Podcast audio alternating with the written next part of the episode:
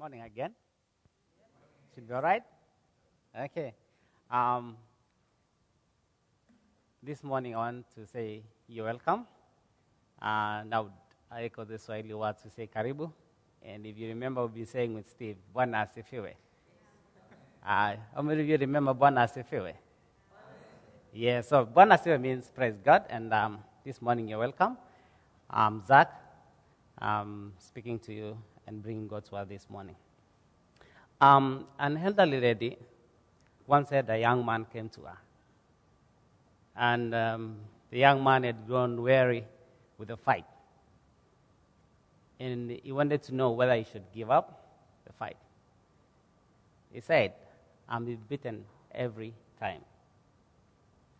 Saying, saying it quite sadly. I feel I must give up.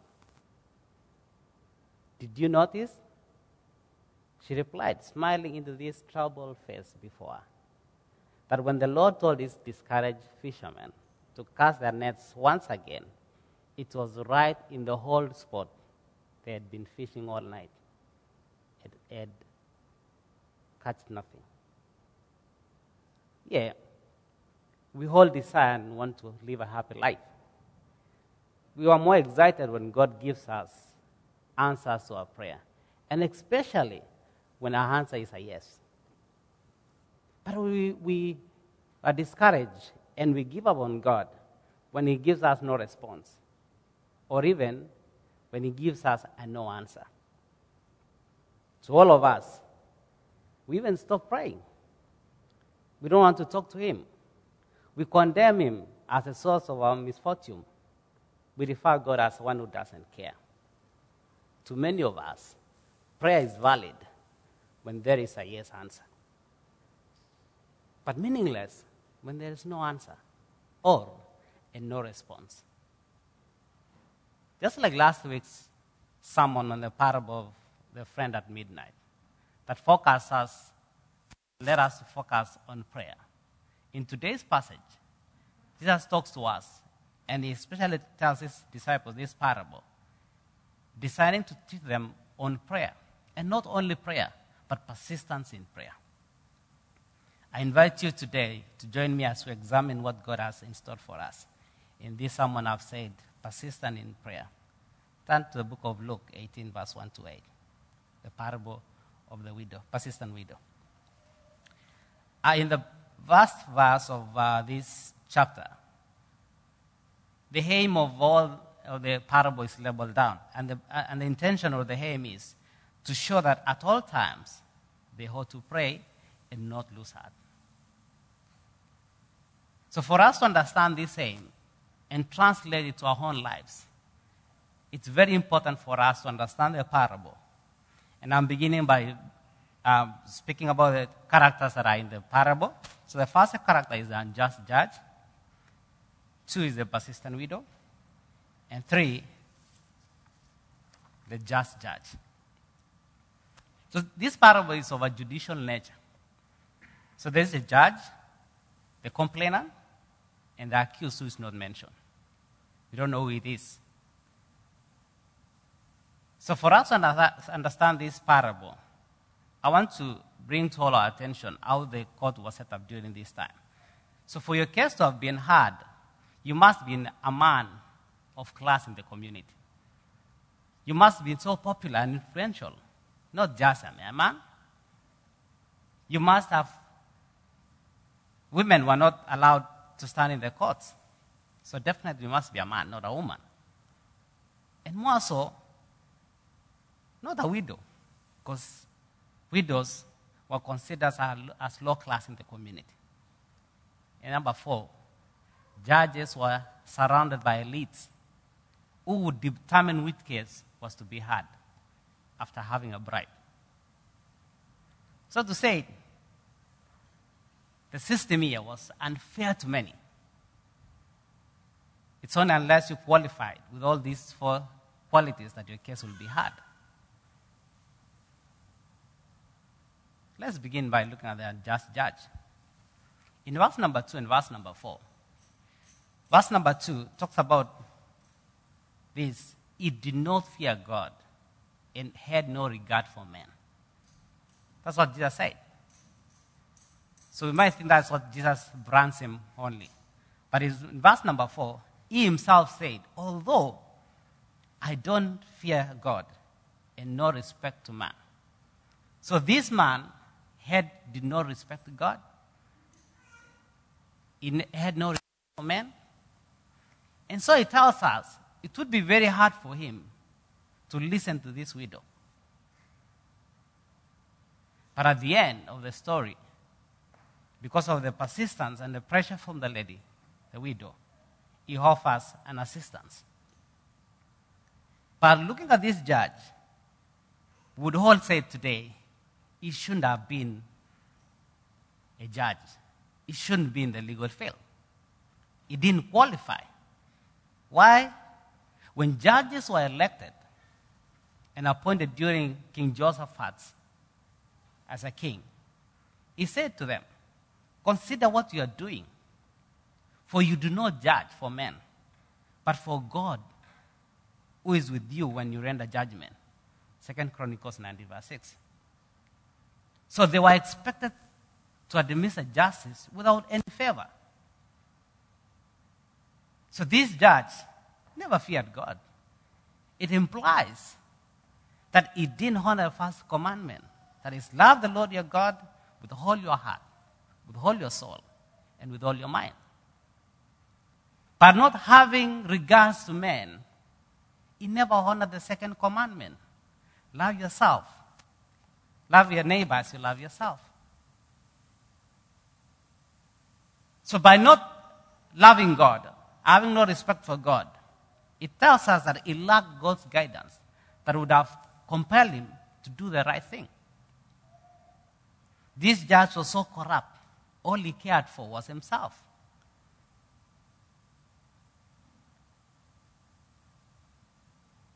The persistent widow, verse number three. The Bible says she was persistent in prayer, in her request to the judge. So, although this widow knew the legal system and how the society perceived her, that she was a woman, and being a woman, she shouldn't speak in the courts. She knew she was a widow. And being a widow, she had no husband to speak on her behalf. She knew she was a widow and prone to being taken advantage of. But more sadly, she was a widow. And being a widow, it meant she didn't have money to bribe the judges or the elites in the courts. But an encouragement is she kept coming to him saying, Give me legal protection for my opponent. Verse number three. She didn't quit. She kept calling and saying, Give me legal protection for my opponent. So, despite we're not being told what the whole accusation was all about, it's very clear to us that this widow had an unfair treatment from his opponent. She must have been suffering. But the Bible says she kept going. She kept coming to him. And if, if the word kept going is to go by, then it must have been her everyday routine. When the judge was in the court, she was saying, Give me legal protection from my opponent. When the judge would go to the marketplaces, there she was Give me legal protection from my opponent. Even at his own place. She might have been there. Give me legal protection from my opponent. She constantly followed him. Give me legal protection from my opponent. She didn't want any favor. No. All she wanted was justice. She wanted her burden to be lifted by the judge. She believed it's only the judge that will take the burden off from her. Verse number five talks about the result of our persistence. Sometimes we persist, and you might not have had any result, but the result is here in persistence. Due to lots of pressure from, from the widow, the judge decides to grant her justice. But listen. On what basis? This is what the judge says. Just because this widow bothers me. Funny, eh? It bothers me. Not that she has a good case. She bothers me. I will give her legal protection. Otherwise, by continually coming, she will wear me out. In fact, the NIV says she will kill me. So he knew that this thing is going beyond, right? But the basis of his verdict is not based on giving justice, but taking the pressure from the lady that was being mounted on him. So when judges were given verdict, it shouldn't be to relieve himself from any burden from the complainant. No. That would mean he's not a judge. Because the basis of giving a verdict is for justice, right? It's for justice. So this judge offers verdict to stop the lady from coming to him constantly. Look at the reason the lady is given, the widow is given, um, uh, the, the, the, verdict is being rendered to, to, to him, to her, sorry. So the widow request is granted, not because she was so eloquent. In fact, I'm using my New American Standard Version that says, Give me legal protection from my opponent. Only seven words. NIV, it's about six words. And constantly saying the six or the seven words, wherever she was.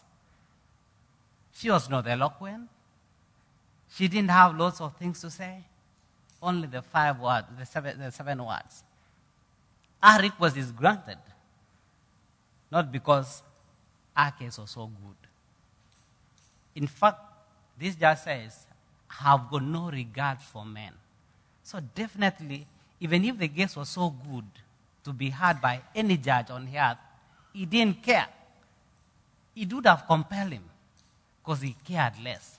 He didn't want anything to do with any man. But the request is granted on one basis her persistence. The Bible says she kept coming to him. Not one day, every day. We might have lost hope when we pray. We might have regarded God as, God as one who doesn't care.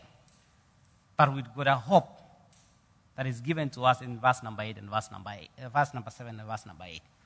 This is what the Bible says.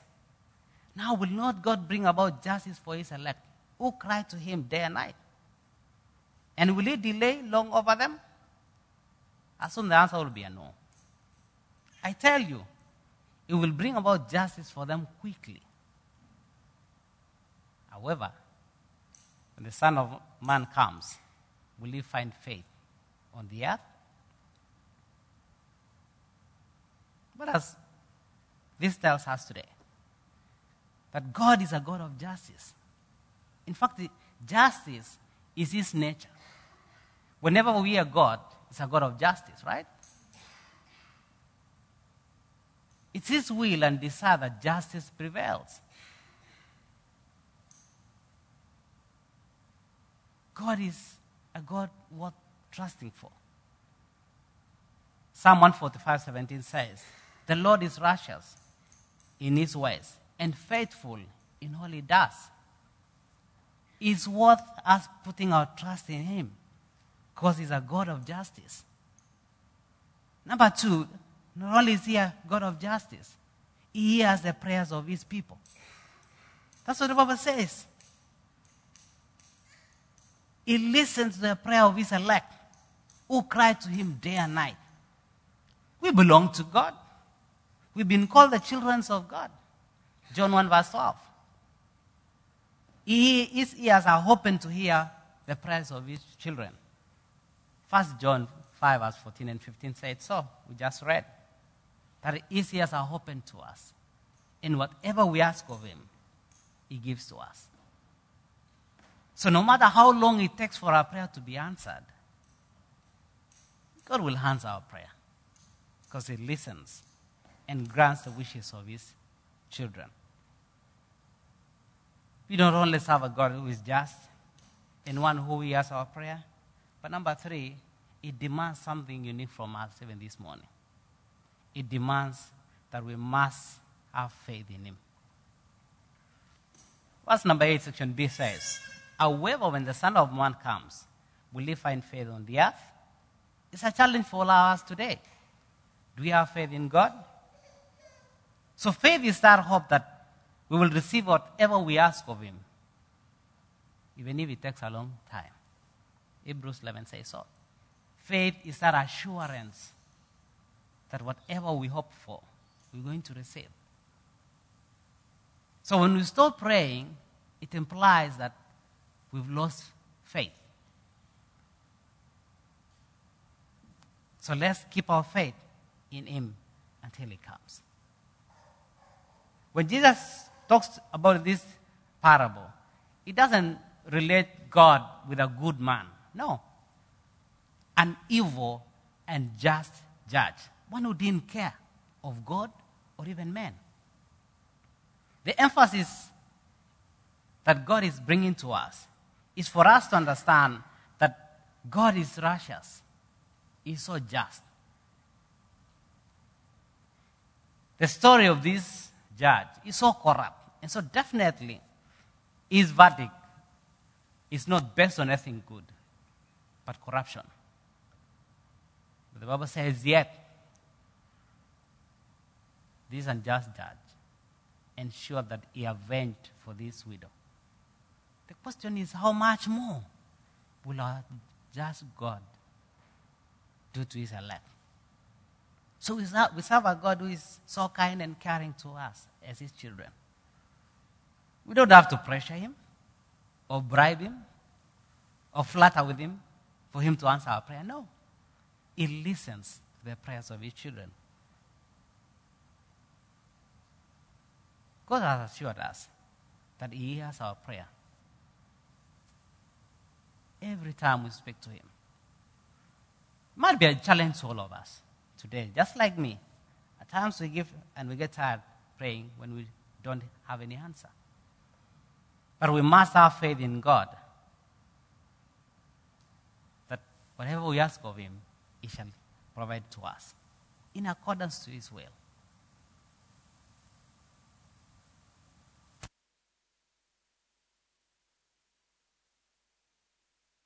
We keep our prayer life. Encourage one old man, John Muller, George Muller, for his five friends.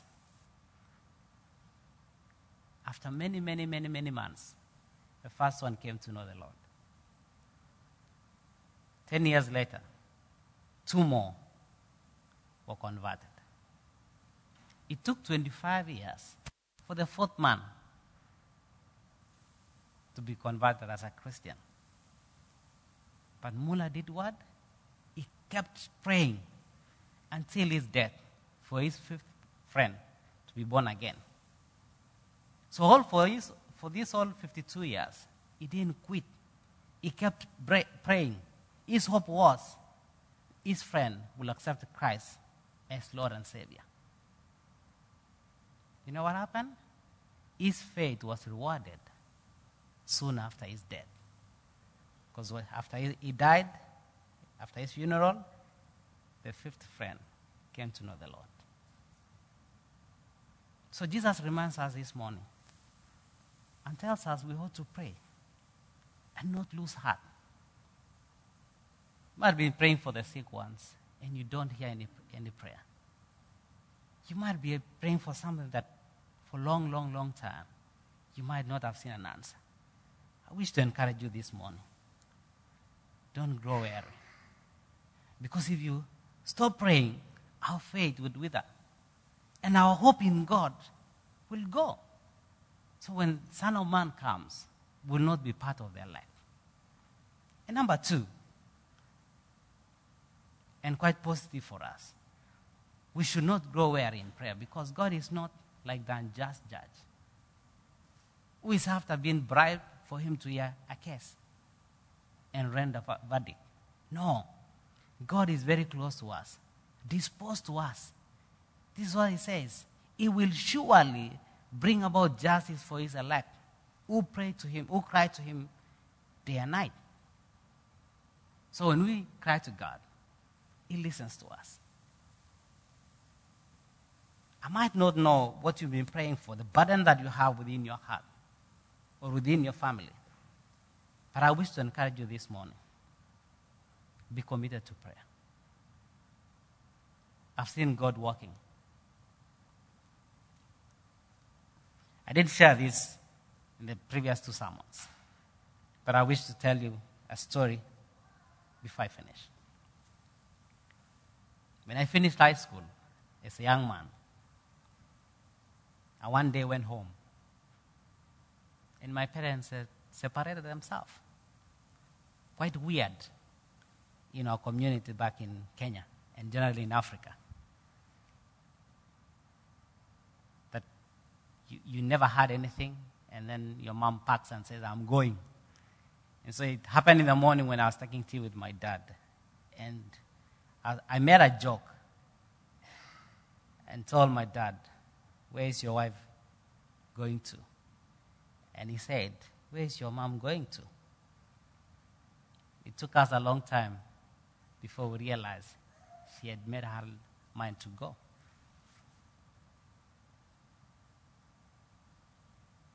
For a long, long, long time, close to 10 years, we kept asking her to come home. But you know what happened? She came home, but very soon she passed away. We never got reunited and talk about the good times. But I remember one thing. We had people who prayed for us. And at that time, that's when I would say, I didn't want to talk to God. Sometimes you ask God, why did it happen? I should be building my own life.